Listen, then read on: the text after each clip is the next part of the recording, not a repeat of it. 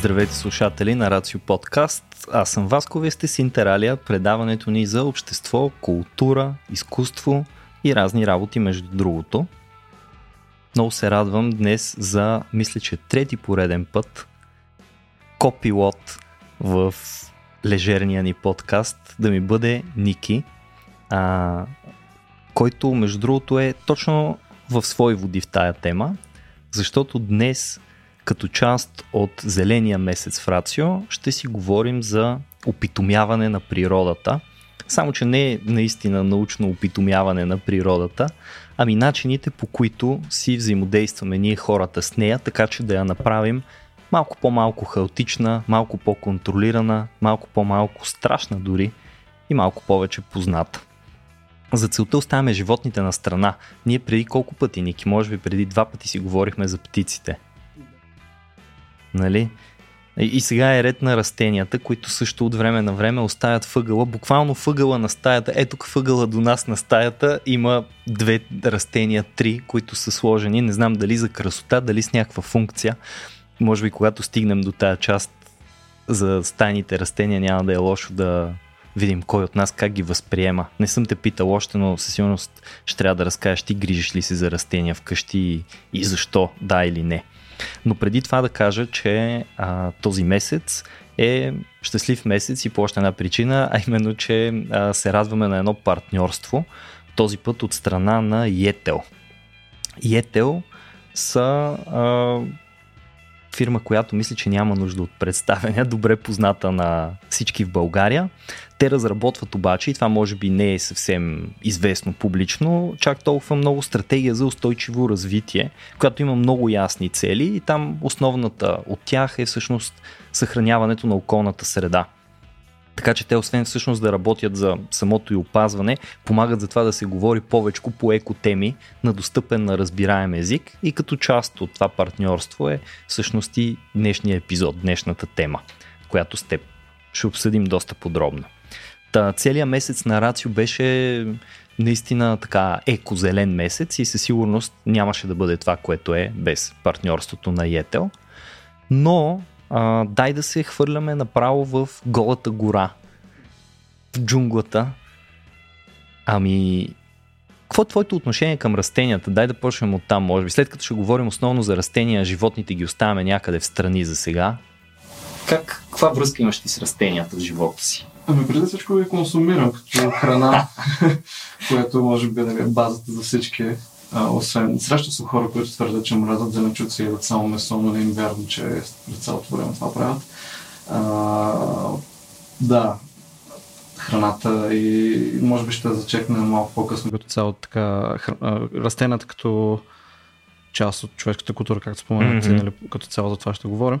А, иначе гледам малко растения, но те са такива, които са по-трудни за убиване, защото нямам толкова много опит и не съм от най-добрите а, градинари или не знам как се нарича, когато човек вкъщи си гледа а, секси с растения.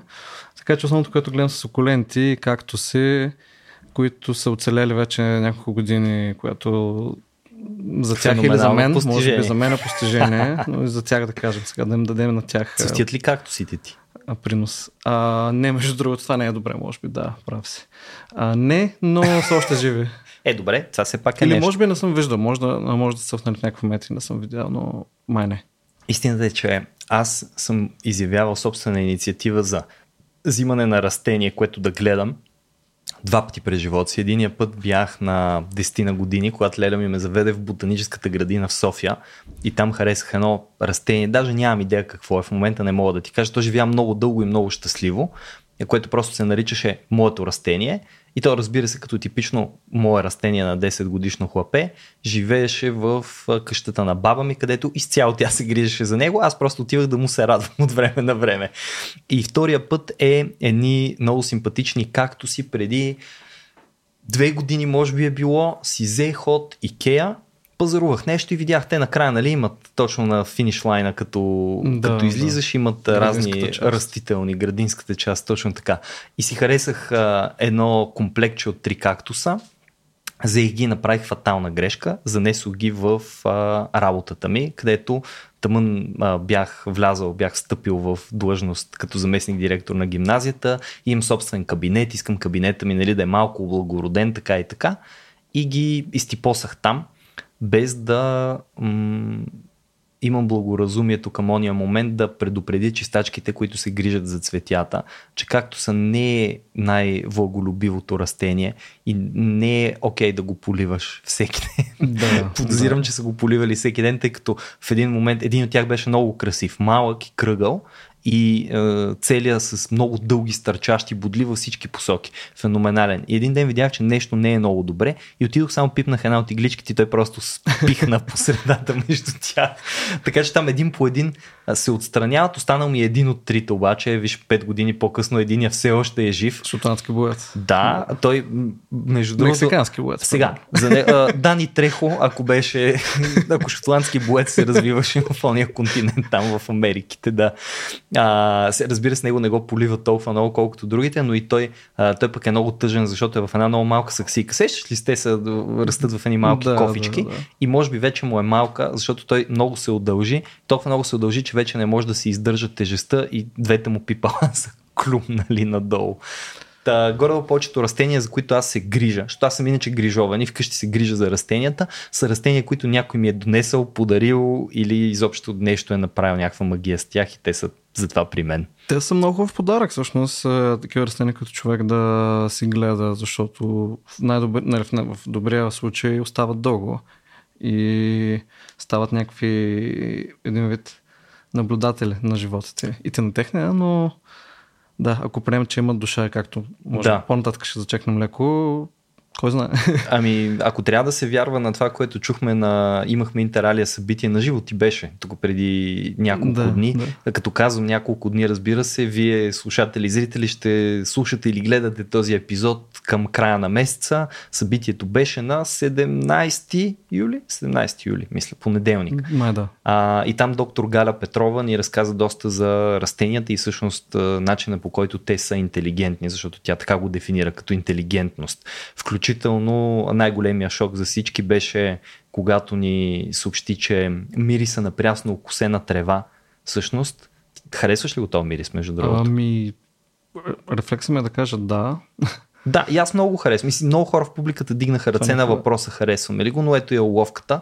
Оказва се, че по някакви последни проучвания този мирис е начина по който растенията ни сигнализират, че изпитват болка от това, което правим с тях. Така че малко I love the smell of napalm in the morning. Да, то е положението. касапница на тревата на практика. да, и тя ни сигнализира с това, което ние сме, ох, колко романтично и колко хубаво. Представяш ли си? Те може би затова растенията са неми към нашите собствени страдания. да. А, така да е, аз не казвам, че растенията не гледат с техните си очи и не съдят и казват как, гадни работи правим, а, но някакси тази обстановка, която човек се създава с тях в дома си, и не само в дома си, но в случая нали, в дома си, сякаш просто в нас повече живот. Те са все пак живи същества и в нас е живот в, в ежедневието, в къщата и така нататък. А, но като, докато говореше за твой опит с mm-hmm. растенията, се сетих за това също как не просто човек може да а, си подреди сакси а, как, на различни видове и така нататък, висящи от тавани или не в а, дома си, но а, може би от сравнително скоро не съм сигурен от кога, но става популярно сякаш малко по малко и това да се създават някакви мини светове то е малко като аквариум, но Терариум. Ами, Или? Само с... попадал съм сякаш на такива като колбички. Мисля, че даже в България имаше някой, който прави. Има. Тук има съвсем наблизо в центъра на София. С малко... може би мъх, някое друго цвете, но изглежда, не съм задълбал, пак казвам да. в тях сега, просто се сетих така импровизирано, но тази идея за някакъв мини свят, който се поддържа жив, не е просто, нали, взимаш го и след два дни умира. Да. И много хубаво беше за два дни, ама, ама мина. толкова. Ами нещо, което може да издържи а, по-дълго време, е, аз не съм сигурен всъщност реално доколко могат да издържат в тази среда, защото някои от тях май са даже затворени. Безкрайно знам, дълго могат. Цаката е да са затворени. Да, може би да. да. да. Въздуха убива, нали? Иначе биха влизали микроби. Миналия път говорихме как слънцето е гадно са въздух. а, да, между другото, миналия ни епизод за жегата. Действително беше, беше разговор за това колко уморително е слънцето и как ни се сипа. Сега въздуха се сипа, следващото е водата да, да се готви, нали? Да. А, зна, знаеш ли къде са? А, тези, които знам аз, са на Гладстон ми се иска да кажа. Може и да не са на Гладстон, може да са, например, на Неофитрилски. Някои от тия улици, които пресичат Витушка в посока към Христо Ботев, има едни, които се казват Трендафилос, не знам си какво, терариуми. И тя е една работилничка, в която mm-hmm. подозирам човек, който се казва Трендафил, ма се извинявам, ако не се казва така. Да може да е нали, от друга да, да идва това. Но... Пак е растително. Пак е растително. А, той си е направил работилница, в която прави такива терариуми, в които затваря малки, той комбинира и затваря малки екосистемки от а, растения. Mm-hmm. А, цветни растения, разбира се, цъфтящи, т.е. там красиви и така нататък, но и зелени, много мъхчета и тъна. И аз съм влизал, защото търсих подарък от там, между другото намерих подарък там, но го и поразпитах. Оказа че те правят и въркшопове по това нещо.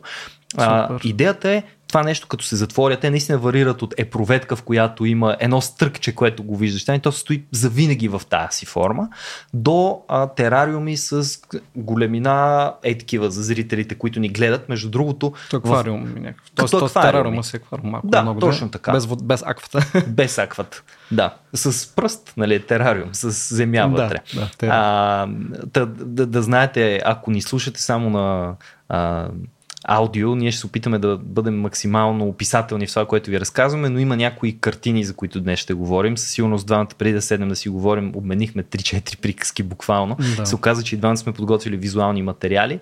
А ако не знаете, подкаста можете да го намерите и в канала на Рацио в YouTube, където ще можете пък и да ги видите. Но ние разбира се за слушателите, верни на радиоформата, ние двамата сме любители на радиоформата с Ники, ще оставим линкове отдолу, на които може да ги отворите и да ги видите на устройствата си, когато ви е удобно.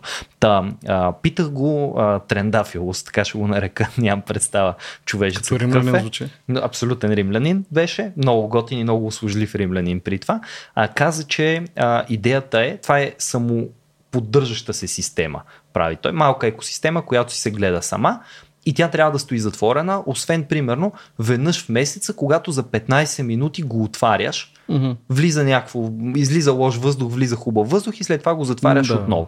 И това нещо абсолютно самостоятелно, само вътре конденс се получава, то си по този начин си набавя вода и така нататък. Се гледа само, идеята да оцелее практически не знам за винаги, не искам да казвам да. думата за винаги, но така си го представям, като за винаги. Много интересно би било след а, някакви стотици години, хиляди, ако станат по-популяр, по-популярни тези а, коби, mm-hmm. проветки и така нататък, дали ако случайно изчезнем човечеството, бъдещи цивилизации, археолози почнат да намират ето такива останали оцелели малки части живот. От... Сега, добре, то всъщност това така иначе не е свързано с човечеството. Няма хора, дребни хора в тези проверки. А може да се направят големи терариуми с големи за хора сега. вътре в тях. да. да. Виждали сме опити. Бебета разни, змии и така нататък в кабинетите по биология едно време имаше, помниш? И те затворени, да, да, но те да. разтворени в някакъв е, формалин там, да. да, нещо такова може, може и да остане като следа от човечеството далечното бъдеще. Дали е добре това или не, няма, може би, не да кажем. А, аз за още нещо друго се сетих всъщност като стана, споменах и по погрешка аквариум, а, но всъщност аквариумите, аз понеже съм израснал само с аквариуми, като да. домашни любимци риби, а, понеже само това ми даваха. Ага. По-скоро брат ми ги гледаше. А, аз бях... Това е удобно. Аз да, аз получавах резултата от грижата на брат ми за два аквариума с риби а, и много водорасли. А, но в някакъв момент а, това се остави следа в, а, в мен като интерес и а, смятам една от така по-малките ми мечти да кажем е да не си направя един или два много големи аквариума с... А, нали, има предвид са пак а, постижими за обикновен апартамент. Mm. Не нещо мегаломанско, а, с, с водорасли някакви пейзажи, такива водни. Те пак са растения на практика. Пак, Да. е, пак поддържаш живот в някаква проточна среда обаче. Водна. По-нестандартно, интересно. Да. Но то е популярно, този акваскейпинг, може би, нещо такова се нарича, ако не се лъжа. А, може и да бъркам, но им, имаше нещо подобно. Особено в Азия мисля, че е популярно, където като цяло обичат да подреждат неща М. и да създават някакви такива малки светове. А, но изглежда много красиво. От Това, Да. което съм виждал. Не се съмнявам. Това звучи много готино. Трябва да намерим. Може би ще потърсим, ще сложим един линк за акваскейпинг. Аз ще Да. си запиша ето тук, за да не забравя. Акваскейпинг.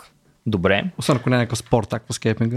Извинявам Представяш, се. е. нищо, ако има такова, се тая. Ще сложим картинки към спорта и линк към Евроспорт за, примерно, някой там световно по акваскейпинг. А, всъщност, растенията вкъщи са много интересни неща. Аз мислех да ги оставим за по-късно, ма гледай как хубаво почнахме от тях. Аз къщи имам няколко, за които се грижа. Едно от тях даже ми е подарък от ученик, е сега за края на годината, като форма на благодарност. Много ми е подарък за усилията, които съм полагал. А, така че а, го почувствах наистина като благодарно, не само заради резултатите на учениците ми, това, че на някого това му е минало изобщо през ума, а, което се казва аспарагус или аспарагус, може би да му е името, но си има популярно име, което е мъката на художник. Не знам дали си го виждал. Май не съм. То е едно много странно растение с малки ефирни, а, като иглички листенца.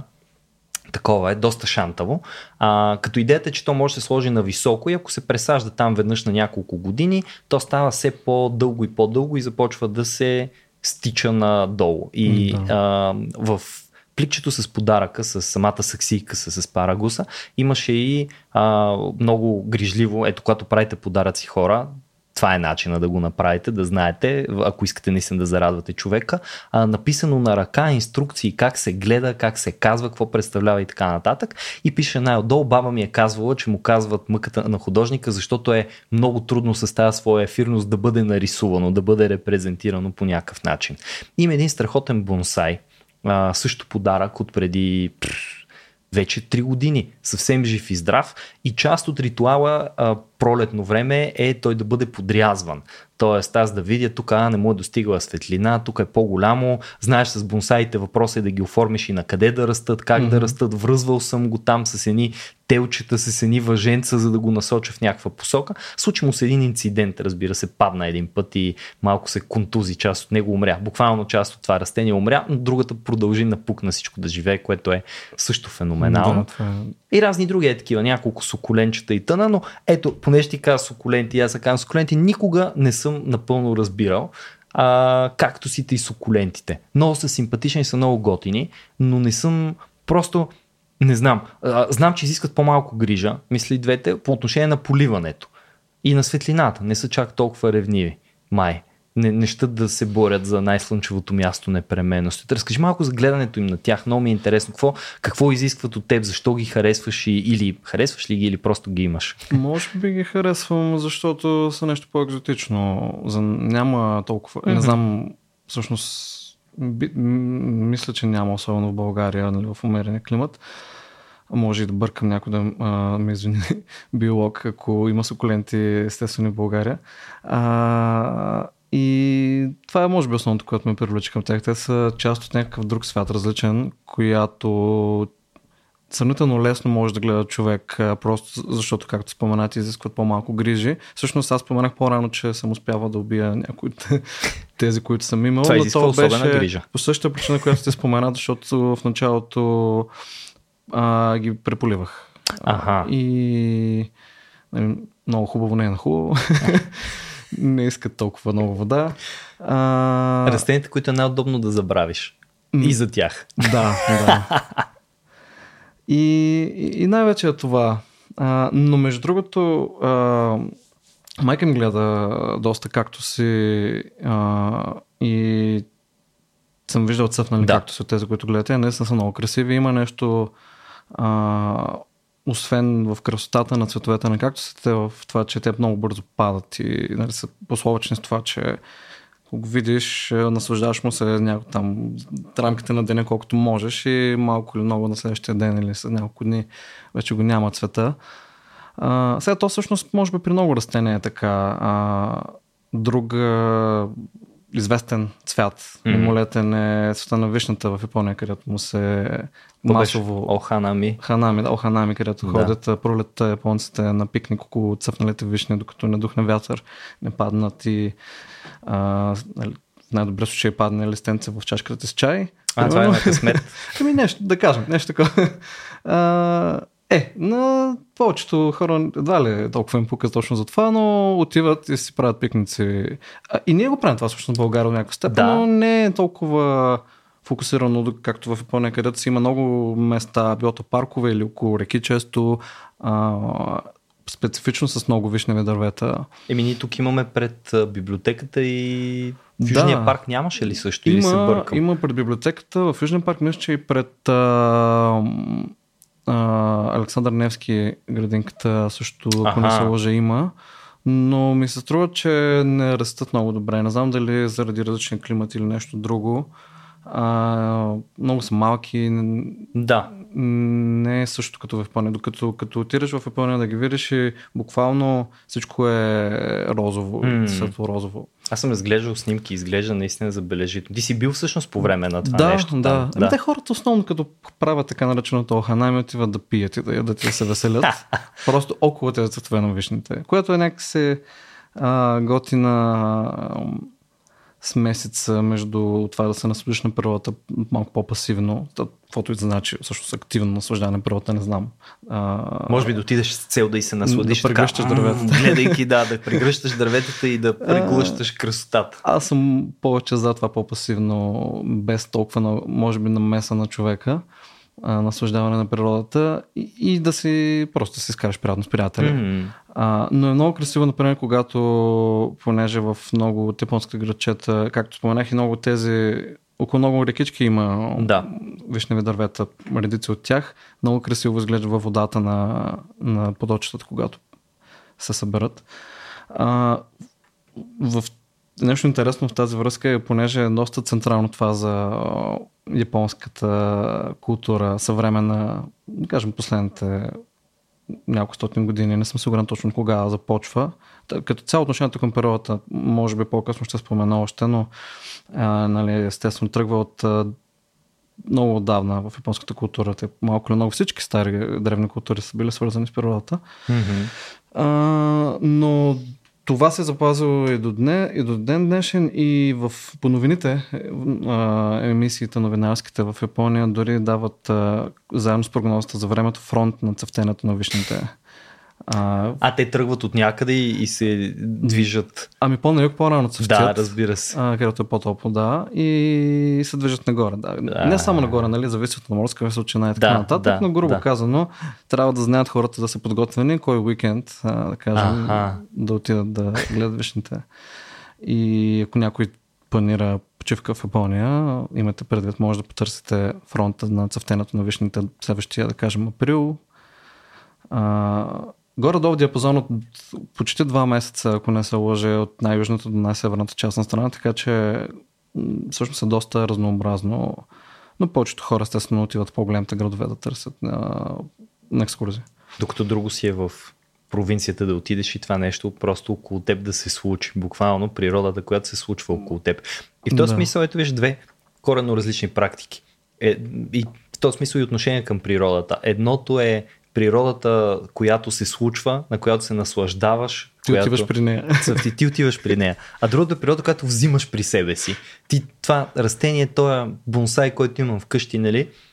Той по принцип вероятно би желал просто да си расте някъде там в дивото и да се превърне дори в истинско дръвче. Ако може да, бъде, говори.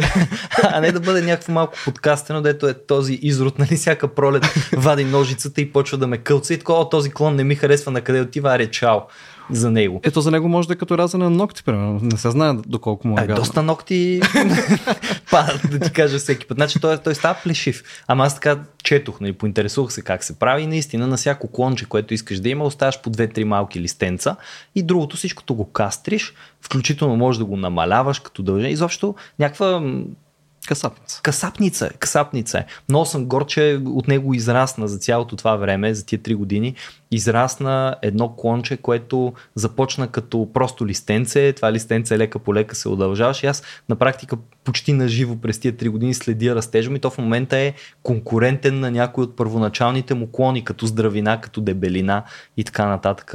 Израстък. Та, много интересно. Виж, корено, корено различното отношение към това е моя бонсай, т.е. аз го притежавам, аз ще го сложа в този ъгъл, аз ще го подрежа да расте по такъв и такъв начин и въпреки, че отново това води до някаква форма на наслаждение. Нали, е, така да се каже, е, ознаменували сме този епизод като опитомяване на природата и на мен наистина ми е много интересно и съм мислил много по въпроса за това как ние се отнасяме към тази природа и колко е важно тази природа да е питомна. Защото виж, дори вишневите дръвчета, които уж свободно разсъвтяват и ние само присъстваме и така нататък, реално извън провинцията, т.е. извън да отидеш някъде където не е град, не е застроено, това дърво се е появило там по стечение на обстоятелствата, имало е късмет, преборило е вероятно хиляди, стотици хиляди, може би милиони свои конкуренти, за да бъде там. Преборило е времето, преборило е дъжда, жегата и всичко останало за да израсте, преборило е глада и жаждата и така нататък. И така, сравнено с ето тези дървета, които ние сме ги взели, насъдили сме ги на точно конкретно място, пред Народната библиотека и сега на някакъв ден ще отидем да се радваме на свободния им цъфтеж. Ама всъщност той е полусвободен цъфтеж, малко като свободни кокошки, нали? свободно гледани кокошки, просто в заграждения. Да, при това това не са дървета, които точно този вид вишни, които са естествено за България. Да, да, да. И е тая че... мания, която е... Аз не го казвам като нещо лошо, смятам, че дърветата, честно казано, в градовете са едно от хубавите неща, които имаме в частност, аз съм живял най-дълго време в София, така че мога да говоря най-вече за София, но и като цяло в градската архитектура зеленината има свое място. Абсолютно. И то много, много важно място. И така като гледаме с тази виртуална среда, все по-голямо и по-голямо. Особено място. лятото Особено лятото, когато търсиш дебела сянка и така нататък. Нали, постройките да не забравяме, винаги е било така. Постройката се напича и започват да излъчва. Аз къщи като се прибера, ако не съм пускал нещо климатик да се освежи и така нататък, добре, че не съм толкова чувствителен за жега. Нали? Усещам колко по-тежък е въздух от това, че слънцето е пекло цял ден. Няма значение, че са пуснати завесите. Нали? То има значение, защото убира част от това нещо, но напекло се отвън и излъчва просто тази топлина. Дървото не я излъчва тази топлина. Като застанеш под дървото, винаги там сянката е някакси особено дебела, особено приятна. Не е усойна, а е хубава сянка, желана, търсена сянка. Да, да, абсолютно. А, поне в нашите представи тук а, са наистина важна част от градската среда. Сега има, пак както си говорихме предния път, страни с а, по-пуст климат, а, където а, е доста по-трудно да се гледа вероятно, но ми се ще да вярвам, че и там може да се създаде такава среда. Даже като говорихме, като стана въпрос за японци и вишни и така нататък, mm-hmm. имаше някакъв японец, забравях му името, дали сам или с а, спругата си не мога да сетя, който в рамките на 20-30 години ако не е повече, май в Афганистан някъде беше създал, беше облагородил някаква доста пустинна, може би на граница на пустината, не, да. не пясък, баш на някаква почва среда. А, и в момента там има поточета, нали, съответно създава е някаква поддържаща се среда, или поне възм, така, под, възможно да се поддържа. А, зеленина, Mm. И, и е облагородил доста в някакво, някакво място, което на първ поглед е изглеждало много а, по-струдно. Да, и да. Просто. Така че, ето, има. А, и може би, може би в, в миналото знаем, че има места като висящите градини на Самирамида, които а, все пак всъщност май нищо не е останало от тях, така че колко са били истинско място е под въпрос, но а, поне се говори и в миналото е имало нали, било е тема създаването да. на такива места също. Дори и това, че сме имали идеята, дори да не е съществувало, самата да, идея да. за съществуването на такова място също показва нали, отношението ни към Абсолютно да. зеленината, към растителността, към природата като цяло в този смисъл. Може би до някъде това в древността поне създаване на градини, в различни части от света е било свързано и с някакво създаване на... Тук доста спекулирам, но с някакво създаване на... Особено в а, по а, тежък климат на някакво М. райско място. Той е един вид а, като градини, като растителността в а, пустината около а, кажи а, как ми избяга думата а, в пустините. Оазисите? Да, да, оазис. Точно как Окей. ми избягам думата Да. оазис. Около оазисите в пустините. Аха. Нещо такова, но малко по-изкуствено. Съответно и може би по-шарено, по-пишно с животни повече. М.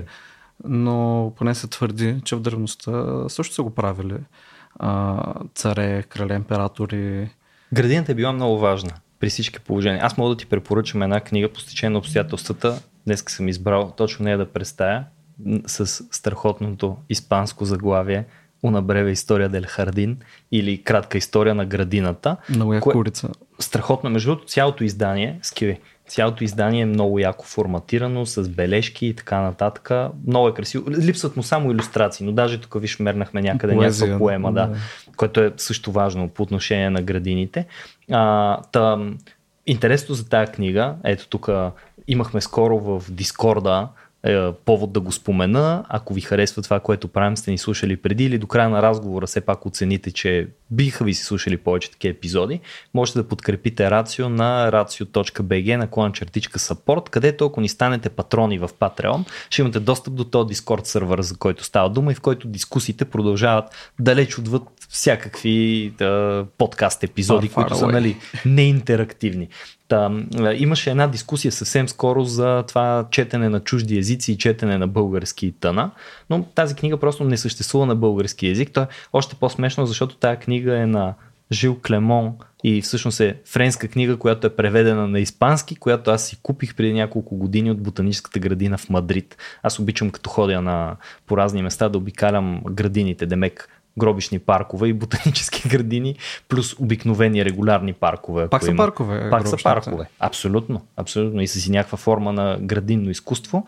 А, та, в нея а, много готино в рамките на 120 на 30 страници а, са разгледани някои от основните аспекти на градиностроителството, ако мога, не знам, защото не е градинарството, не е а, Мгм, архи- градинската архитектура, архитектурата, нали да. така, така май ска, градинската Ландшафтната архитектура. нещо такова, може би. Да. Та първата глава се казва Първата градина и всъщност е горе-долу есе за това как автора, който между другото е точно някакъв ландшафтен артист, но и есеист, градинар, там много неща. Абе, окултурен човек по отношение на градините, е тръгнал нали, по следите.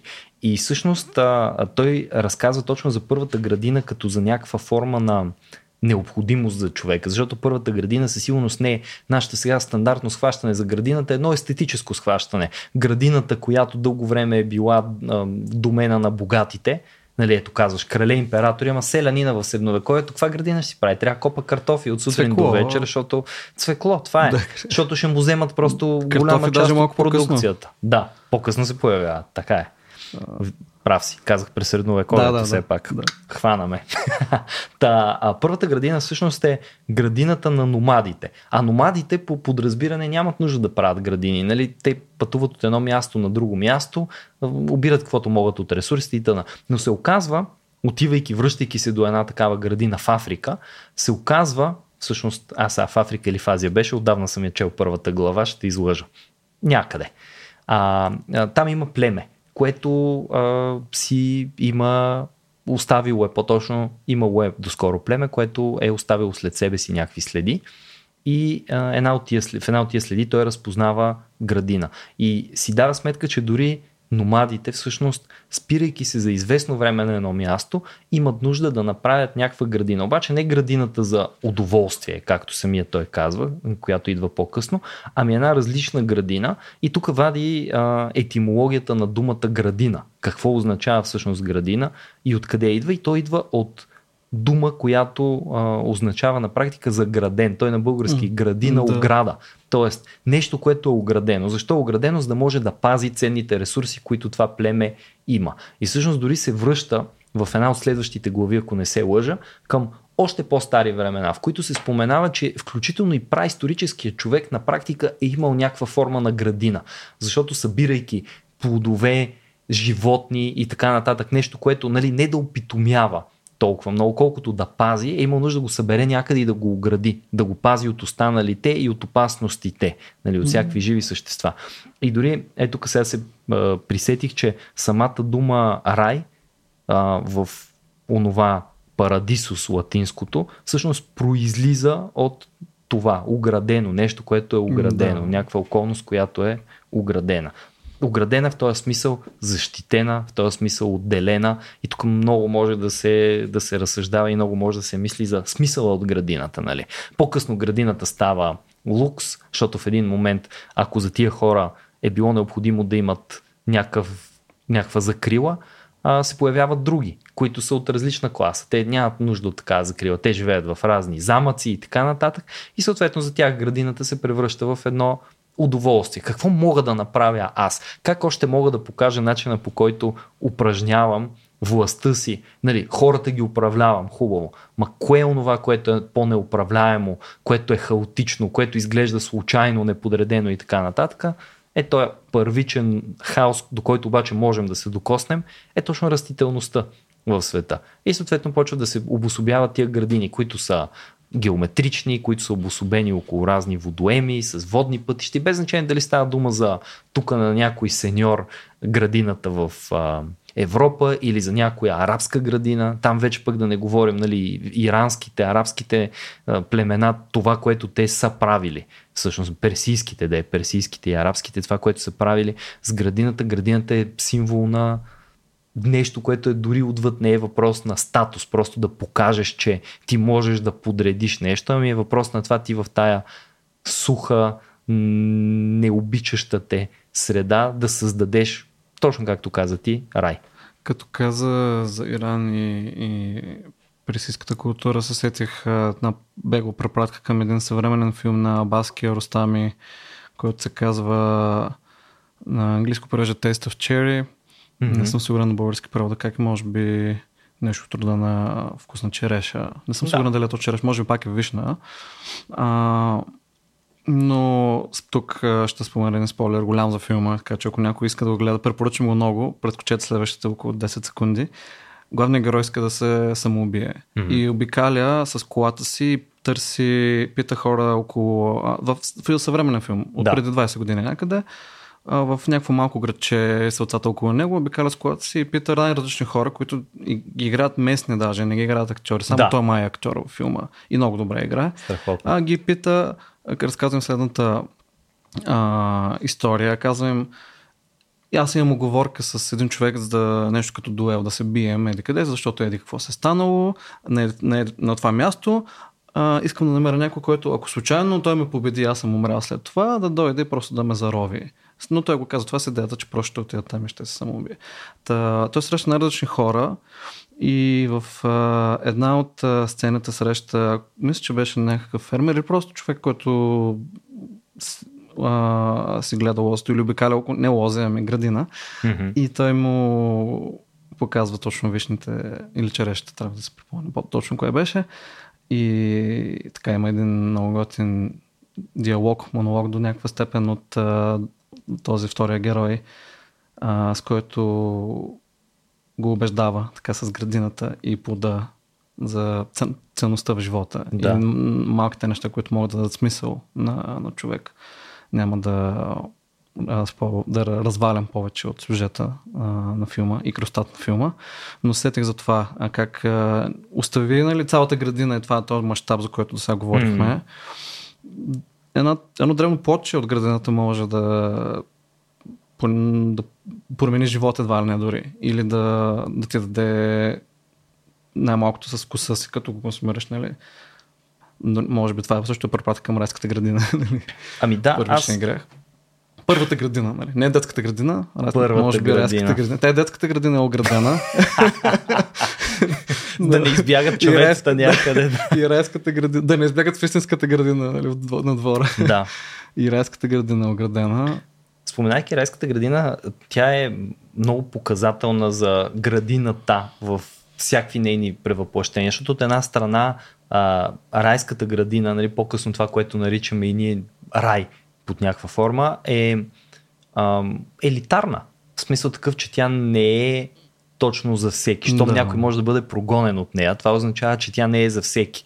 Тя все пак остава заградена, т.е. предпазена от нещо лошо, което нали, този създател вложи в нея.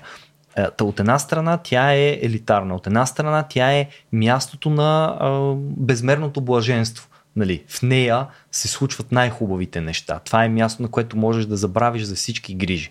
Там може просто да съществуваш в едно постоянно щастие, непрекъснато щастие.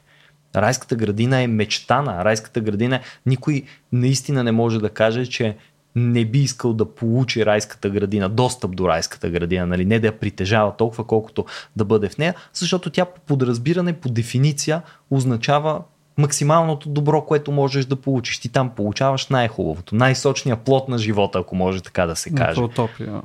Абсолютната утопия. От друга страна, именно може би, защото има и такава роля, тя се оказва и мястото на страшното престъпление, нали? големия грях, този дето не може никога никой човек да се оттърси от него на практика. Греха, който Адам и Ева извършват, като престъпват някакво правило. Т.е. те отиват отвъд заграждението. Но ето виж, оказа се, че в нея също има заграждения, вътрешните заграждения. Не трябва да Да. ядете от това дърво. Не, то е някакво езиково заграждение, но все пак е форма на ограда, форма на крепост, една неустойчива крепост и затова нещо, което лесно може да бъде нарушено с един акт, както се и Да. оказва, и заради което после казват си патим абсолютно всички. Тоест градината наистина като място за живота, но и място за смъртта абсолютно би могла да се окаже това правилно нещо. Аз сещам за тази картина Градината на смъртта, сигурно си я виждал на Хуго Симберг. Сеща ли се с едни, а, тя е една много жълта, много симпатична градина с едни цветя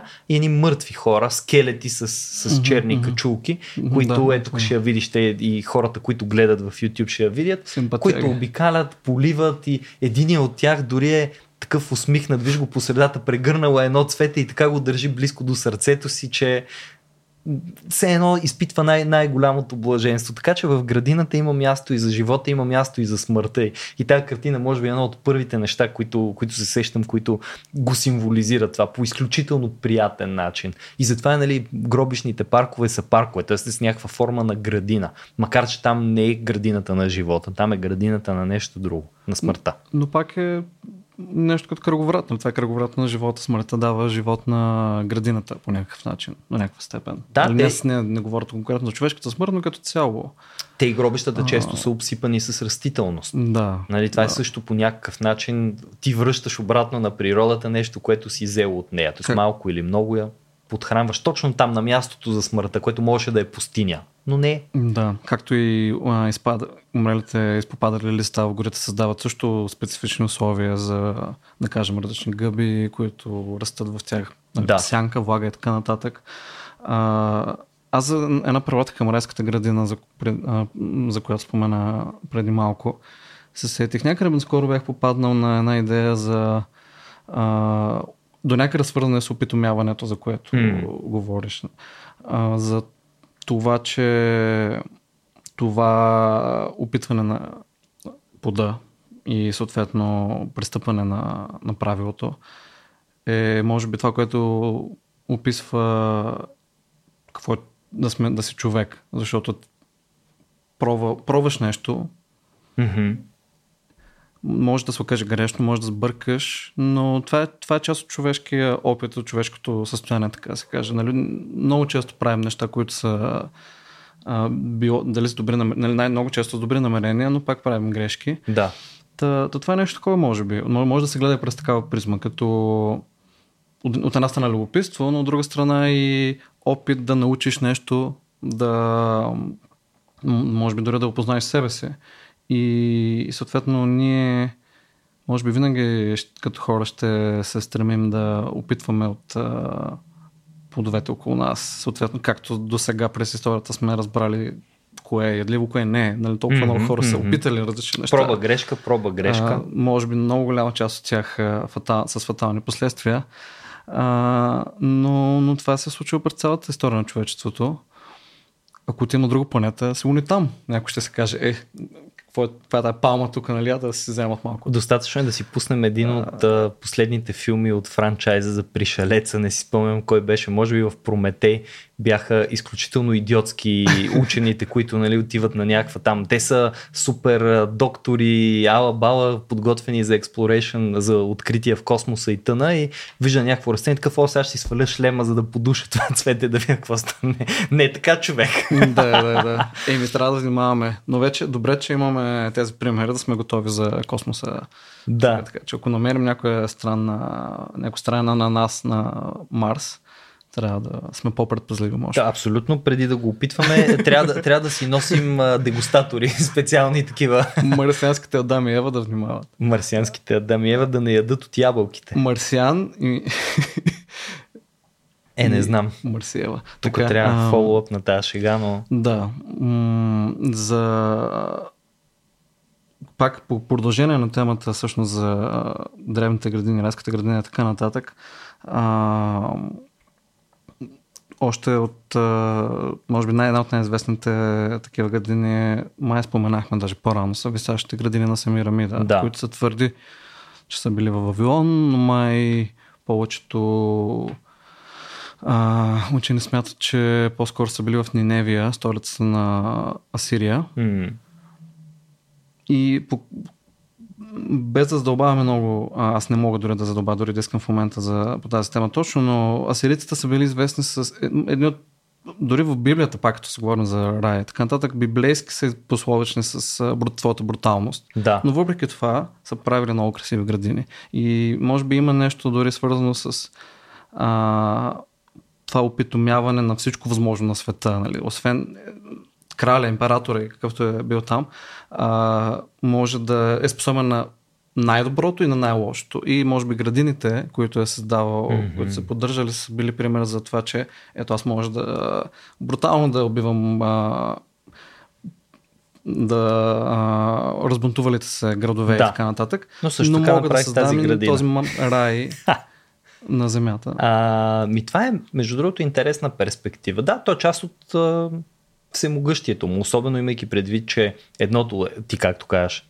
да потуша това възстание по кървав начин, нали, това на практика е а, контрол върху живота в смисъла на отнемането му, а това да можеш да отглеждаш една градина, която да не завехне, която да цъфти, която да вирее все повече и повече, пък е друг вид контрол върху живота. Живота като разцъфтяващия, а не като угасващия живот. Тоест, то това на практика показва с едната ръка, нали, държа живота като жив живот, а с другата ръка живота, който мога да отнема във всеки един момент. И е да. много интересна. Абсолютно. Много интересна. Със сигурност това им се е въртяло на някой от тях в главата някога, когато са правили градини и не случайно в техните култури а, нали, и персийските и арабските градини са някаква форма на пренасяне на райското. Сега аз не съм специалист, примерно Корана не съм чел, със сигурност има отношение за градините и ми е много интересно и бих направил един така по-дълбок ресърч там в това нещо. А, но а, се сещам за едно много готино видео, което бях гледал, което ще, ако не забравя, аз няма да забравя, защото ще си отбележа, а, което ам, показва една градина в Кашан. А, и тая градина се казва Баг Ефин и е просто една от различните. Те имат там, е, не са много-много градини, но една от големите, от най-хубавите градини. Тя изглежда точно така. Тя изглежда като един заграден манастир на живота срещу оная пустош, за която и миналия път в епизода за жегата много говори ти тогава, нали? най-вече като човек, който се изблъсквал с това на живо и е виждал какво означава пустинята като едно... И аз не съм виждал пустиня на живо, особено такава голяма и впечатляща. Ти в Йордания си имал този експириенс. Там, в Кашан се намира Багефин и той е наистина ти пристъпваш от едно прашно, скалисто и песъчливо място в буквално в рая по земята вървят водни пътища, отстрани рамкира на спалми, избояваща растителност тук и там, едни водоеми, в които, както в, ето ходил съм в Аламбрата или Алхамбра в Гранада, а, там има едно невероятно място, което е точно накрая, като влезеш и обиколиш дворците, градините и така нататък. И точно като излизаш има един страхотен водоем, в който се отразява сградата и се отразява толкова кристално и толкова перфектно, че за моя изненада научих, че голяма част от снимките на сградата са всъщност снимки на отражението вътре. Тоест, то е толкова ясно, кристално и точно отражение, че хората, хора предпочитат да го снимат него пред това да снимат самата сграда. И това е невероятно е да го видиш това нещо с очите си. И като си представиш, нали, там, а, както беше писал Борхес в едно много яко стихотворение а, в превод на Анна Златкова, а, точно Алхамбра се казва то. Приятен е гласът на водата, запозналия бремето на черни пясъци. Точно това е всеки път, което ми хрумва. Хора, които са живели толкова много сред тия черни пясъци и така нататък, изведнъж да можеш да седнеш на сянка, не просто под една палма, ами направо в рая. Там гъмжи от живот. За разлика от пустинята, която миналия път казахме, че дори черепите могат да са под една или друга форма символ на живота. Там то пак е смъртта като символ на живота. Докато тук в градината е живота като символ на живота. Много по-жизнено, много по-жизнено утвърждаващо. И може би това е причината да се опитваме да ги опитомяваме растенията, да ги събираме в тия градини, а не просто да им се радваме. Не просто да отидеш в джунглата, в случайно е така в гората и просто да, да и се наслаждаваш. Макар, че и това не е далечен до нас опит. Всъщност. Да, да а, както казва графа, ако има рай е в Багефин, а, но, трябваше да направя тази шега, съжалявам. А,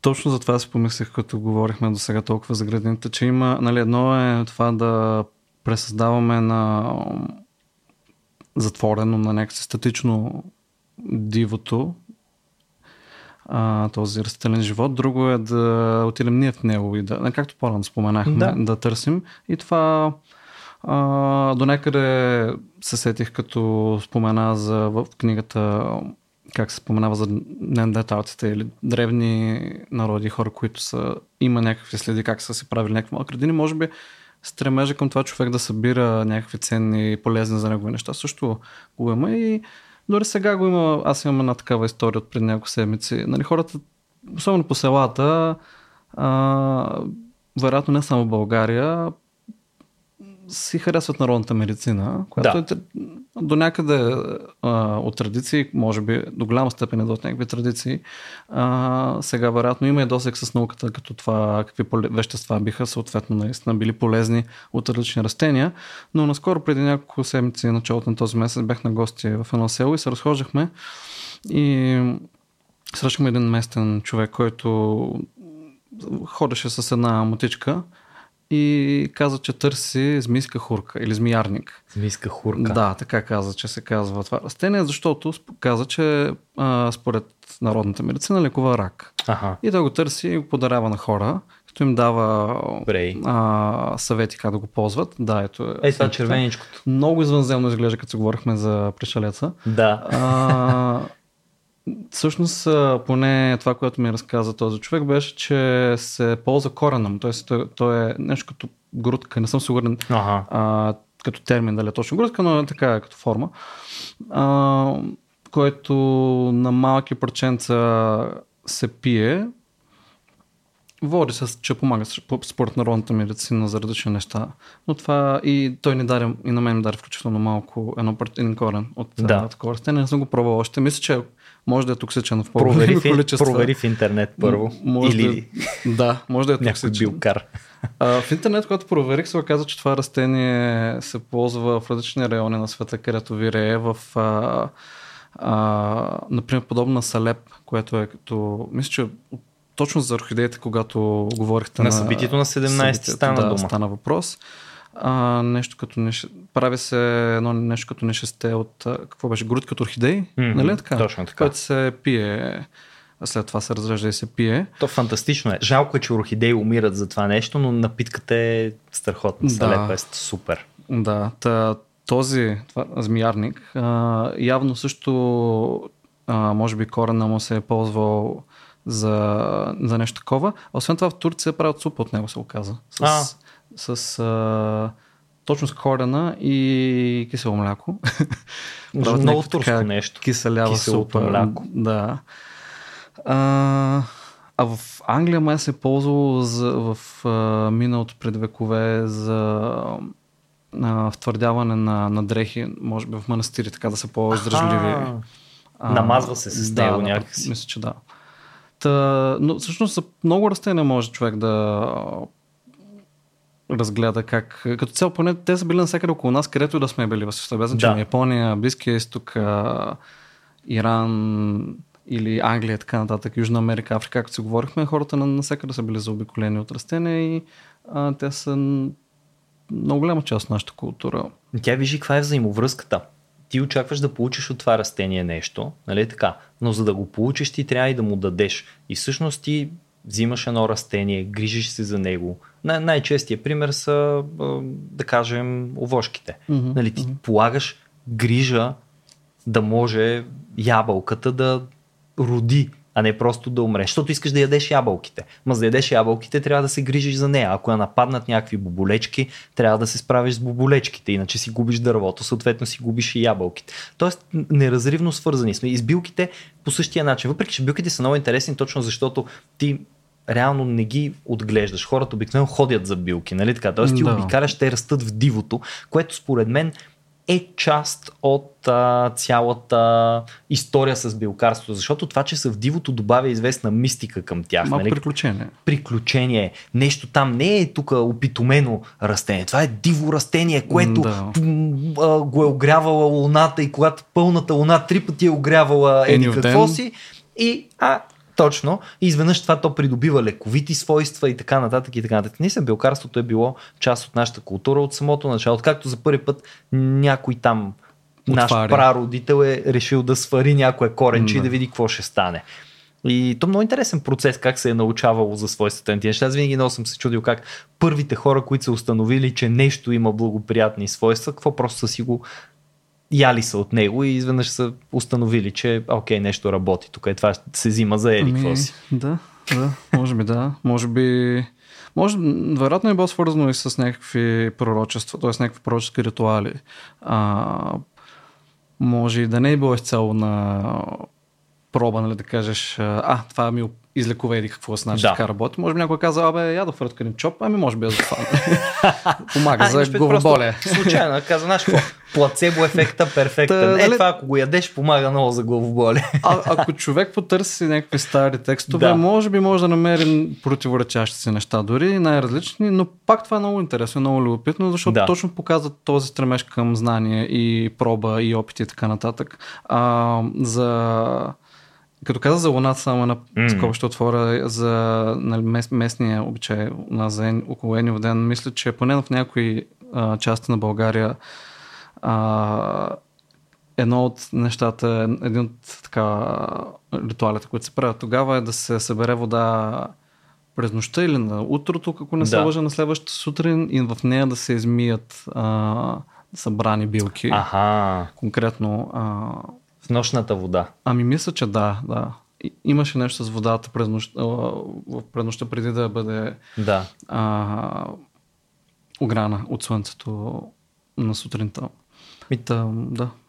това е, това е много интересно, че всъщност, ето, растенията са съпътствали нашите предци по един или друг начин, в случая под формата на билки, естествено, на начини за изхранване, а в момента имат доста естетична, декоративна цел, много от тях. Не, че не търсим билки все още, но като че ли фармацията малко или много е започнала да запълва тая ниша с ето и тук ни таблетки, дето те са сух екстракт от нали, растението Хикс там. Да, да. Някой спокойно, същото е. Не ходете да берете билки, по-удобно е. Аптека има на всеки ъгъл. Нали? хранителни добавки, А, ашлаганда. Е, а, а, шлаганда, вярно имаше. Имаше някакво стана популярно напоследък. Да. Да. Та, И, и така, вече растението е, его е тук, седи в една, дай да намерим някоя много красива ваза, дай да намерим нали, а, нещо, като прясно набрани растения, а, цветя най-вече, ароматни, така да, да ги сложиш нали, в една вазичка, т.е. ти е хубаво да го имаш това нещо вкъщи, въпреки че те са от тия оборотните, дето цък-цък отиват, но по-скоро е естетична роля, като че ли масово са добили. Естествено, без да подценявам, имам пред в ежедневието на обикновения човек. Защото, нали, очевидно, отглеждат се, агрикултурата е нещо все още, хортикултурата е нещо все Мгм, още. И, да. и слава богу, смисъл, ние ги използваме за изхранване масово и тъна. Но вън от това, за средностатистическия човек, те имат такъв ефект. И между другото, ефект им, струва ми се, а, интереса към тях съответно е като че ли порасна през последните години, до голяма степен, защото, нали, без да соча с пръст да обвинявам, не го казвам като обвинение, като констатация, корпоративната култура до голяма степен, навлизането в виртуалната среда, все повече и повече във всичко, което правиш, mm-hmm. дигитализацията mm-hmm. на човечеството, доведе до необходимостта нещо да се появи, което да те държи тук в корен на земята. Добър ден. Буквално да, да те вкорени в ежедневието като нещо истинско. Да си спомниш, че си от плът и кръв. Какво ми каза ти от деве? Ходи да пипаш тревата, нали? Да, аз стана един популярен... А, така, една фраза, жаргон, онлайн, онлайн жаргон, grass, когато спориш, да кажем, в интернет и много се се а, разгорещил. Да разгорещил въодушевил и така нататък и някой може да така да каже, бе, отиди, излез и пипни малко трева, сетиш, че живота е повече от това да си онлайн. И това го знае всеки, който е заравил ръцете си в почва и след това е втишал аромата и между другото. Много успокояваща и много хубава миризма, която определено играе с някакви първични нишки някъде вътре в съществото ти. Да, може би има нещо такова.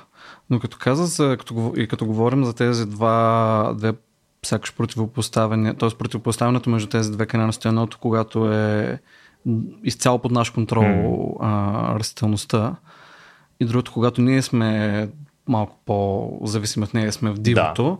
има едни сякаш райони, едни места по, както си говорихме преди за лиминалност преди ага. време, те не са може би точно лиминални в същия смисъл на думата, но са гранични места между култивираното и дивото.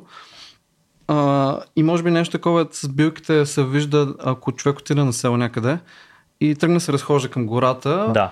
Билките се срещат още по полянките преди да се вляза в гората. Mm-hmm. Даже в гората нали, различни растения все пак живеят, не е като а, на поляната.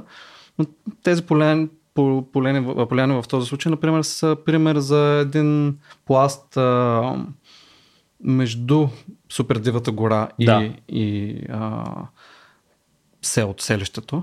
Та, в японската култура, всъщност, както си говорихме по-рано, има едно такова понятие, то се казва Сатояма. Сато е селище, дума за селище, mm-hmm. орхаична, но означава селище, а, а яма е планина. Е, е, да, тази снимка, която а, се вижда един пример за такъв. В Япония е много планинска страна, 70 няколко процента от държавата са планински. Да. Нали, известни с това, че едат много риба и суши и така нататък, но всъщност а, гората и природата и планината е насякъде около тях. Та, а, ето, има много такива селца, в които гората почва буквално сякаш от къщите да. и от оризищата, а, но, но това не е нито гора, нито има, има един, а, една една част, нали, една местност, която не е нито гора, нито къщи, ами са да кажем оризища, но тези оризища а, първо, една, една специфика, която помага mm-hmm. за, за тази среда в този случай е, че те през една голяма част от времето са пълни с вода. Тази вода да. всъщност дава а, възможност на най-различни насекоми и може би други растения да живеят също. Да кажем, водни кончета, а, светулки, светулки да. също са известни в Япония. А, да, и... Grave of the Fireflies, един да. съсипващ филм. Като си говорихме за... Вече втория съсипващ филм за вечерта. Но да, но е много хубав филм все пак. Да. Всъщност, този е филм на студио Ghibli, за които ще малко ще спомена пак, пак в тази връзка. Но да, студио Ghibli, техните филми и на Хайо Миядзаки много включват такива райони. Да природа и, и отношението на човек към природата. Но това е традиционно в Япония. Всъщност има аналоги за морски райони. Сато Уми, Уми е море. Да. Там това са районите близко до брега, в които човешката дейност оставя някаква следа върху тях, но не ги е опитомила изцяло. Mm-hmm. И тук е същото. Тук тези оризащи и така нататък хората са ходили да събират съчки за огре в гората.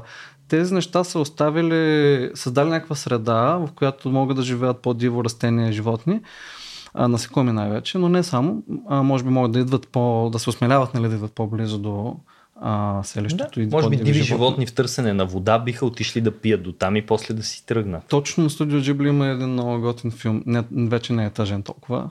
А, Помпоко се казва, Помпоко. с едни язовци, а, нещо като язовци, то е, а, се, на, на японски се казва тън, да, тънуки. Mm-hmm а, не са язовци, мисля, че, но нещо подобно. Като еноти, мисля, че са. М- Ние бяхме говорили, е, някой записахме един епизод, да някакъв тип еноти ми се струва, да. че са. Не, такива животинки. Та, там те са удохотворени в това. Да. Това е анимация. Всички филми на студио Ghibli са анимация. А, и понеже виждат, че хората решават да строят да разширят някакво градче, селище, не мога да се точно какво беше, но да строят малко по-близо до тях, в тяхната гора, в тяхната територия, решават да се опитат да се противопоставят на това. И започва малкото война между тези Между тях и хората. хората. А, сега има си драма, но като цяло не е толкова тежък филм, колкото другите, за които си говорихме. Но О, да. темата с това разширяване на а, човешката да може да говорим за това като цивилизация, но в случая е малко по-разрушителен смисъл Мгм. на човешките, на сградите, на бетона и така нататък към природата, определено се засяга. И тези места, като това, та, така наречените Сатояма, всъщност в съвременна Япония, особено след войната, а, когато става все по-бърза индустриали, индустриализацията, се изчезват. И, и сега в момента, както ти каза, че има някакво сякаш а, течение, то не, не е течение, то може би малко по-неорганизирано, а, някакъв стремеж на хората да се отцепят от технологиите, Да. сякаш като противовес. И там го има и се говори за такова точно Сатояма движение, да се възродят тези места, така че да се ограничи малко разрушителния контрол на строежа и на разрастването на, нали, ако вземем един град като Токио, той е а, огромен град. А, Да. Буквално не се, може да видиш а, Фуджи, може би, ако от въздуха е направена снимка, няма да видиш края на а, сградите. Сега, нали, те, не стигат до самата планина Да. Фуджи, но толкова мащабен град е Токио. И всъщност, да, има такова движение, което подтиква хората да се може би да се получат от възрастните. Все пак японците, японските възрастни са по-възрастни от доста други възрастни и пазят... Добре известен факт. Да. А, може би някои от тях пазят такива по-традиционни методи за отглеждане на билото ориз. Или... Мгм. Я, ясно е, че оптимизацията на земеделието е до голяма степен полезна за обществото, но става въпрос за а, може би да се запази не да се унищожават фабрики, нали, но да се запази и билото, и ниви, да се запази това поне, поне знанието и, и методи, методите, по които хората в миналото са гледали на природата и са си съжителствали с нея, Да. Та, та го има това движение в момента в, в Япония, може би от последните, не знам колко, 10-20 години.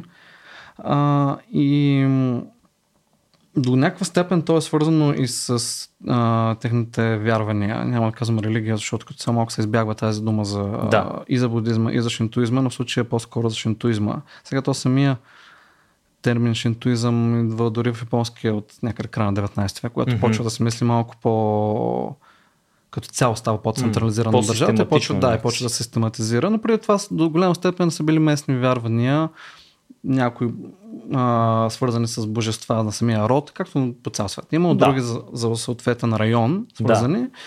Но основната основната идея в шинтуизма е, че кажи рече всичко може да има душа и да е божество. Съответно да има в него божество. А, и много от храмовете, шинтуистските храмове, са с горички огъти. Или са направени поначало до гората, или когато са създадени, има по-съвременни такива създадени, например в Токио, както си говорихме, че е голям много бетонен град. Да. Всъщност има много паркове в него.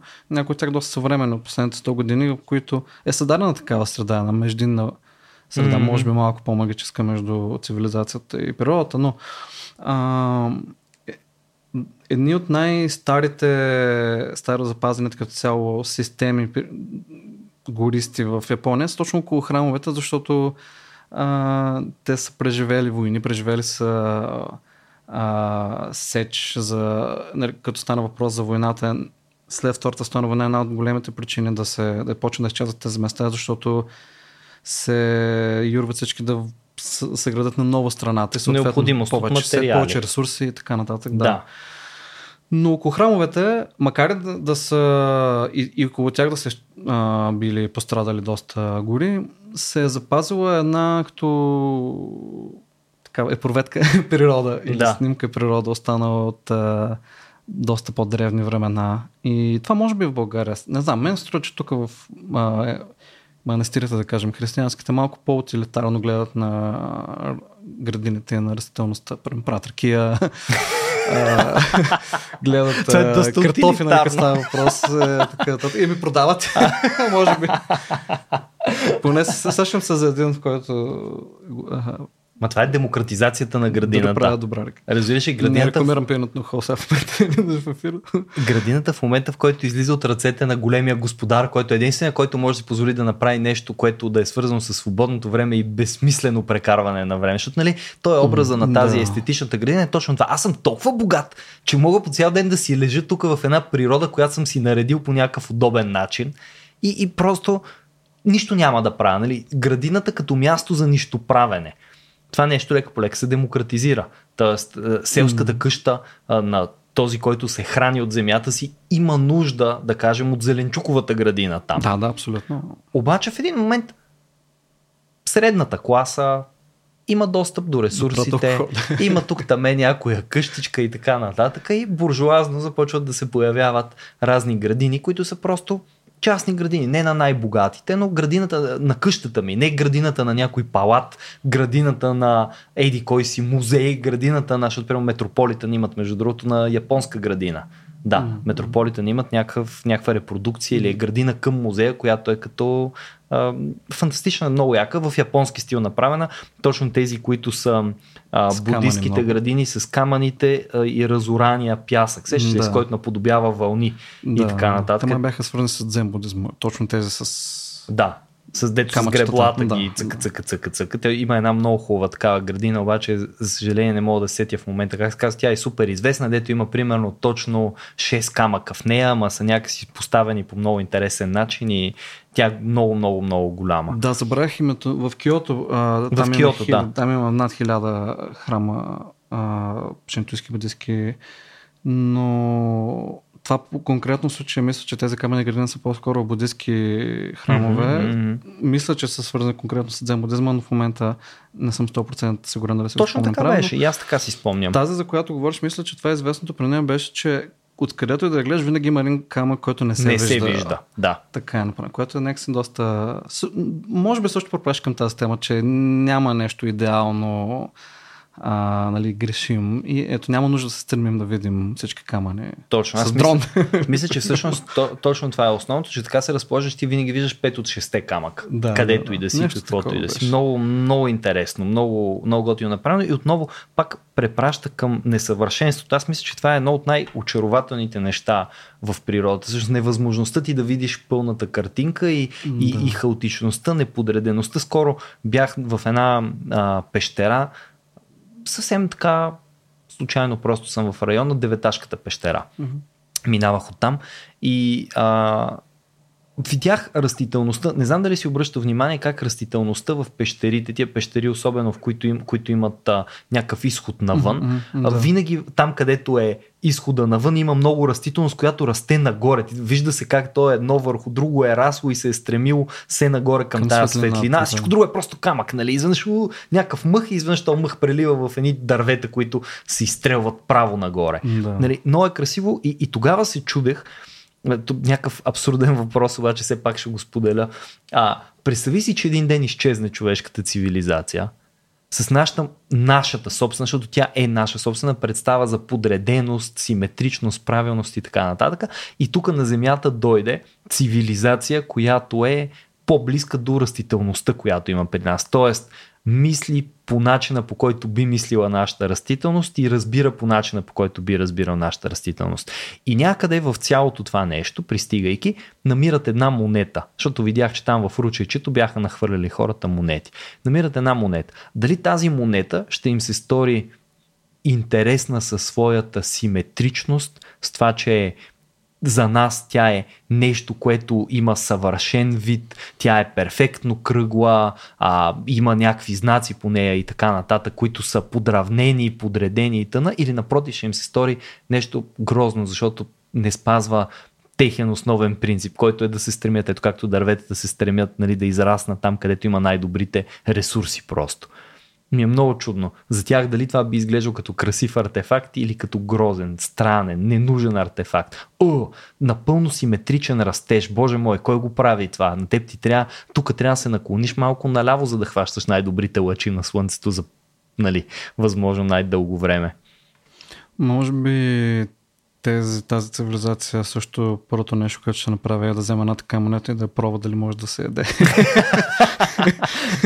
ами... Или както да пробваш дали е добре направена. Точно дали така. Беше? Не за, една, за една хубава проекта, но е много интересно как съжителстваме с природата, много интересно как ние се грижим за нея, тя се грижи за нас, изобщо е един процес, който е а, взаимосвързан. Между другото, точно тая грижа към природата е и нещо, което партньорите ни от Йетел приемат също като своя мислене. Това не е просто някаква корпоративна задачка, която трябва да се отметне и съответно те имат не просто някакви такива еднократни действия, ами цялостна визия какво точно иска да направят. Аз, честно да си призная, не съм опознал изцяло техните зелени политики и затова насочвам нашите слушатели да влязат на yetel.bg, където могат да научат малко повече и за а, тяхната представа, как корпорацията, защото това е много важно, взаимодействието между корпорацията и природата. Нали? Корпорацията, която много често е, а, как да кажа,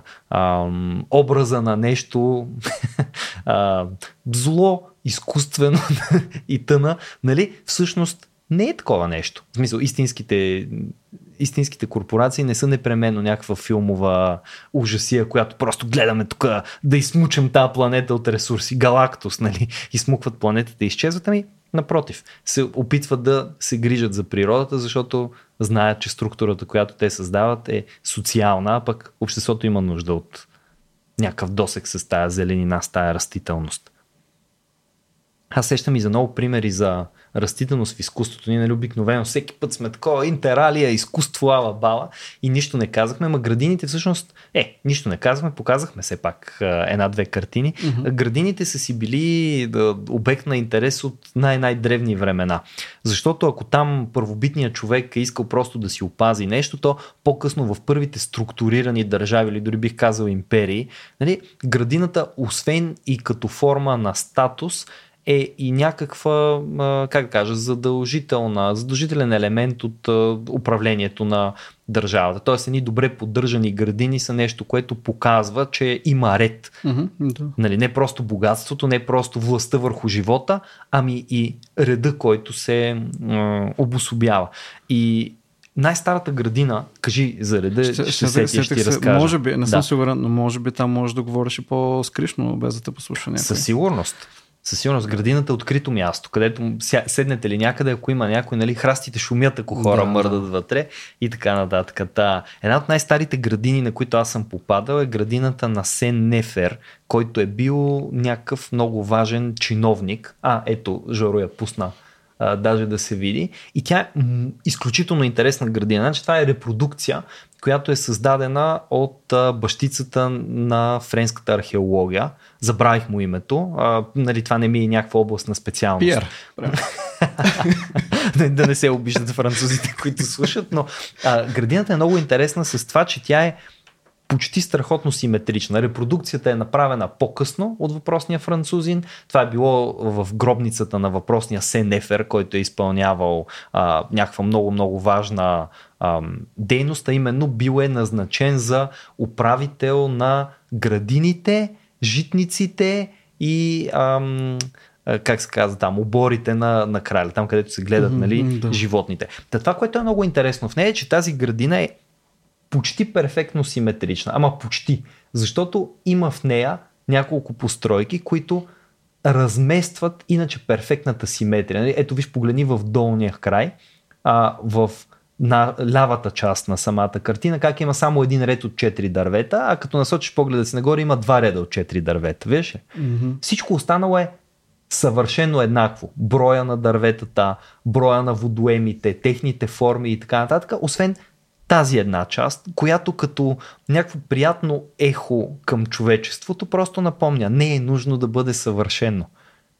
Достатъчно е да бъде опит за съвършенство. Човека така или иначе не е способен на наистина перфектното. Той е способен на, може би, нещо, което е близко до представата за перфектно. И затова аз не знам, разбира се, дали това е била целта. Тя най-вероятно по-скоро е била някаква утилитарна цел да се направи по този начин. Примерно имали са нужда от още една постройка на това място, защото те там се виждат. Не знам дали мяташ аз, е, тук мога да ти покажа да, да. при нас. градината как изглежда. Очевидно има някакви постройки, виждат се някакви входове. Някакви роби там правят нещо. Някакви роби правят нещо, но, но просто тук има едни стълби ли е това, постройка ли е, не знам какво е, които просто чупят симетрията. Насякъде другаде всичко е еднакво. Има един елемент, който се размина. И аз затова намирам тази градина за великолепна градина. Това ми е една от любимите градини.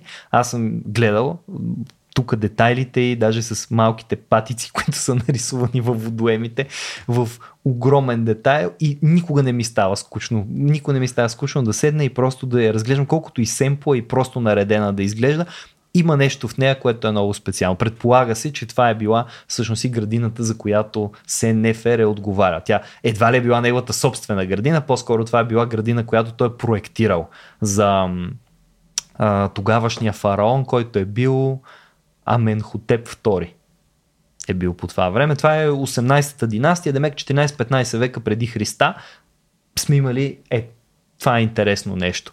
Много, много преди а, всякакви разговори за райски градини да доминират дискурса. Нали, подобен тип градини, като виж централната част на градината е просто цветя.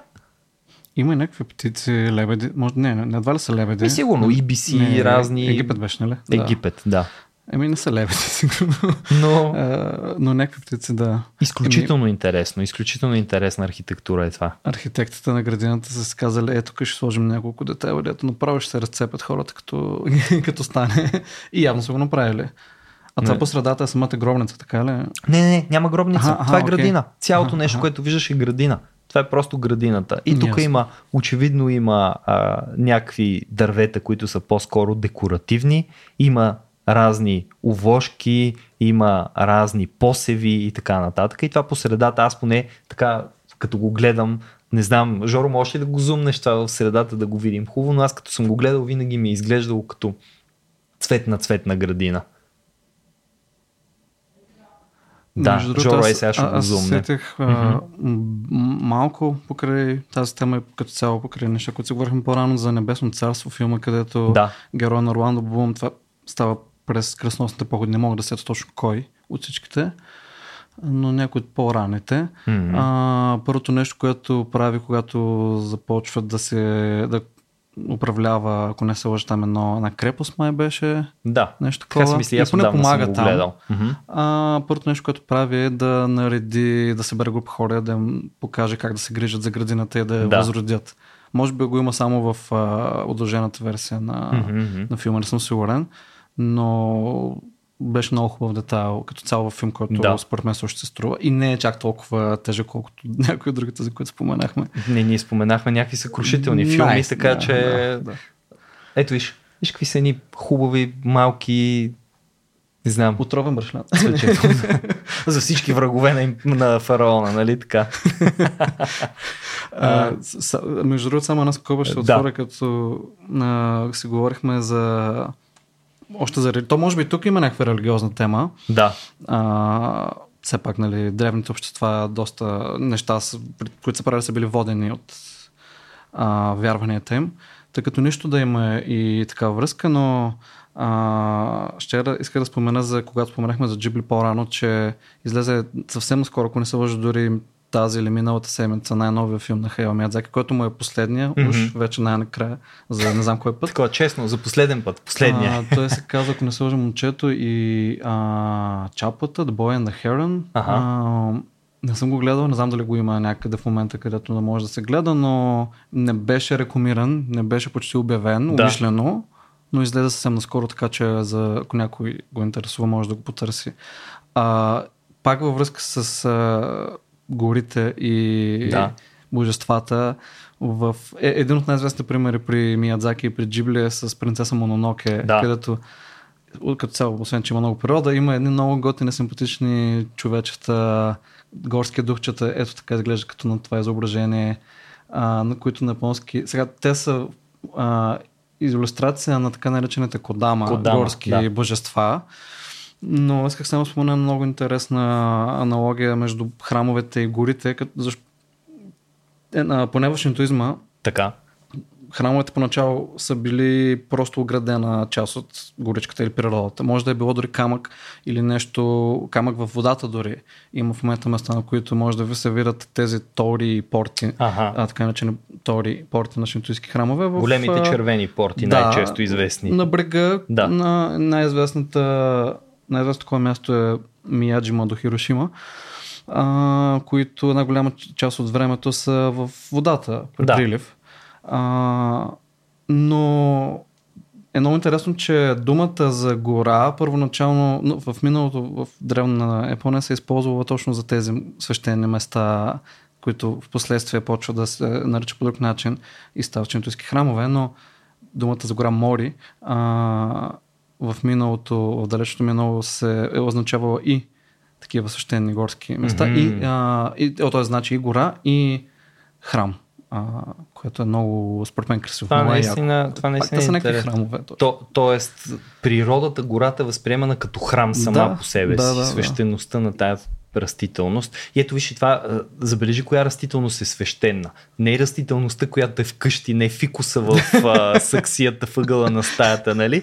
Ами тая дивата, неопитомената, свободната, така да се каже. Тя е място, където се случва магията или божествените сили живеят там и така нататък. В растението ти вкъщи може би живее някаква малка частица, но там където го няма човека, където е необезпокоявана, където растителността се е борила на практика с, само с природните сили, за да бъде това, което е, е голямата, тежката, магичната растителност. Другото е някаква декорация, която... Нали, ние не отказваме, пак казвам, дърветата през лятото, които ни пазят сянка, но гората винаги е много по-впечатляваща от кестените, които са поредени през 2 метра един от друг, примерно. Ами в домовете сякаш ние сме нещо като богове хората и може би затова всичко е по-изкуствено.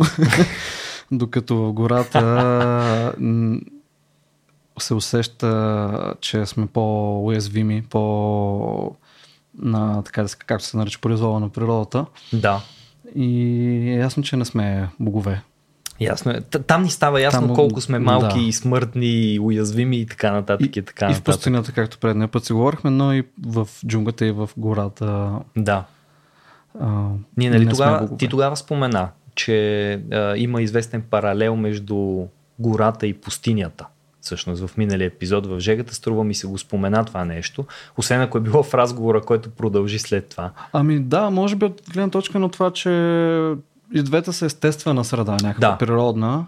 Ам, И то сухоземна, и то далечна от а, да, а попаднах пак. човешкото, нали? Наскоро има един термин а, в, яп- на японски шинарин йоко, който значи горско къпане, буквално. И от 80-те съвременен термин се налага, т.е. почва да се популяризира като когато пак по- покрай това, м, този опит за някакво бягство от технологията и стреса, Така. почва да се и до някъде и съвременните технологии все пак почва да позволяват да се из, измерва стреса Мгм. също. А, почва да се препоръчва, както и сега, всички, горе всички знаем, а, че помага на човек да отиде сред природата, за да се успокои като цяло за здравето. Да. А, та, та те почват да рекламират това а, къпене, горско къпене, шинелен йоко. Което какво означава? Да ходиш в гората просто да, така да се потопиш в горското. Ароматите на гората. Всичко може да е. М- може, вероятно има организирани а, доста разходки, пикници и така нататък, но няма ограничения. Може да е, стига да не, предполагам да не разрушаваш природата, може да, Да. го правиш по как, колкото се лежерно или не искаш. А, но попаднах на интервю с един японец, който се занимава с това или предполагам организира такива неща популяризира Да. от това а, отношение към, към природата, който беше попитан, а, по-скоро споделя, че са го питали, ами, нали, ако няма гора близо до човека, или ако пък още повече някой идва, идва от пустинна страна и пита, ами аз какво да направя, като, като няма Да. гора където да отида да се къпи нали, в гората. А, и той се казва, че неговото мнение е, че пак като някаква естествена среда, Мгм. а, м, вероятно могат да се намерят места, дори в тези по-пусти а, терени, където, които да му повлият на човек така успокояващо. Да. И да се отдели нали, от индустрия... не индустриален, но така индустриализирания а, технологизиран така нататък живот. И да, може би това част, цялостно е част от тази тенденция, за която се говорихме, нали, с, а, както споменати по-рано, за търсенето на природата. Да. Аз сетих като каза, много черен хумор тук, ще си позволя, но като каза горско къпане и се сетих за Алки Гахара, нали така се казваше гората до Токио, където а, хора ходят да се къпят за последно. Гората на самоубийците те е известна. А, избягаме името. Да, нещо с Ао беше, ако не се лъжа. Еми, Аоки Гахара да, ми се струва, да. че беше името и да. дето ходят и се бесят по дървета и така нататък да. и те така на горско къпане, но за последно. Мисля, че там има табели даже а, не се самоубият, защото мечките може да ви задат. Ага. Нещо такова. Ми, това е странен проблем, който може да го адресираме в някой епизод пробват. По... Просто се сети, като каза горско къпане и Япония и някакси тия две неща са пак да, да, да. дано да не е нещо подобно, дано да е по-жизнеутвърждаващ опит. А, всъщност, за, като да. каза жизнеутвърждаващо и пак тръгвайки от нещо доста а, разрушително и, и тъжно и, и японско и актуално покрай okay. Опенхаймер тази седмица, атомната бомба, а, има а, един термин за оцелелите след бомбардировката в Япония а, и той се казва хибакоша. Да. Но има термини за дърветата, които се раждат след това, защото хората първоначално тогава са очаквали, че нали, естествено много голям част от природата, градини и така нататък, паркове заминава, в Хирошима да. Нагасаки заминават. Дали биват а, изкоренени а, или пречупени и така да. нататък. А, но, но хората почват да забелязват в някакъв момент, че се раждат mm. след там, където сега не знам дали точно в епицентъра, но много, там, където е паднала атомната бомба, в някакъв момент почва неочаквано за хората да се раждат нови дървчета и, и растения и те, на, тя ги наричат хибако джумоко. Джумоко е дума за термин за дървета. Mm-hmm. А, но пак, е, пак са оцелели по някакъв начин след. Тоест оцелелите дървета. Най-голямото познато за нас до момента разрушение. Да. И, и това а, поне а, японци от тези райони твърдят, че им помагат те да намерят сила. Нали? Природата показва сила, че оцелява след човешкото унищожение, да. но може би значи, те могат по някакъв начин да намерят сила да продължат напред да оцелят. И, и да, природата може да използваме все пак, как споменахме, ние не сме богове, а, но можем да се получим от този, това божество, което е природата, един вид а, на сила и на устойчивост. Абсолютно. Аз мисля, че това е страхотен финал. Така че, а, каквото и да кажа от тук на сет, не би било, не знам, някакъв оверкил. И мисля тук да го оставим разговора, пък следващия път да продължим с нещо друго. Но ти благодаря, че пак така задели от времето си, за да си отдъхнем малко в градината на спокойните разговори, макар и не чак толкова зелена, тя си е някаква форма на градина също. И аз ти благодаря за поканата. Спомням си, че на, в най-първия епизод, между другото, на Интералия, преди вече почти 3 години, аз си говорихме за перфектния разговор и тогава а, стана дума, че моята представа за перфектния разговор е, че е разговор, който със сигурност е воден в градина. Но тази градина няма нужда да бъде някаква истинска градина. Освен това ти зададе един много хубав въпрос, който а, каза първата, когато говореше за първата градина, за райската градина и така нататък. А, това, което от време на време ми чувърка мисълта е, а, не знам дали съм го прочел някъде, дали спонтанно съм си го задал този въпрос в един момент, но понякога се питам дали всъщност всички градини не са една и съща градина. И в този смисъл всяка една градина е първата градина и всяка една градина е тая райска градина, ама то въпрос го оставяме за свободното време по-нататък или може би ако а, сте от нашите патрони, бихте ни казали в Дискорд вие какво мислите по въпроса за всичко това, което с Ники вече близо 2 часа, не, час и половина може би, си поговорихме. А, ако не сте, а пък искате да бъдете, на racio.bg наклона на чертичка support можете да намерите различни начини по които да ни подкрепите. Един от тях е в Patreon и ако там ни ударите едно рамо, получавате достъп до този Discord, дето всеки път не може да го ухвалим достатъчно колко интелигентни, интересни хора има и съответно, както може да се досетите, дискусиите с тях винаги се получават невероятни. Освен това, пускаме и шегички от време на време. Не си представете, че е само сериознотека. Благодаря ви и на вас, че ни слушахте, че ни гледахте и до следващия път.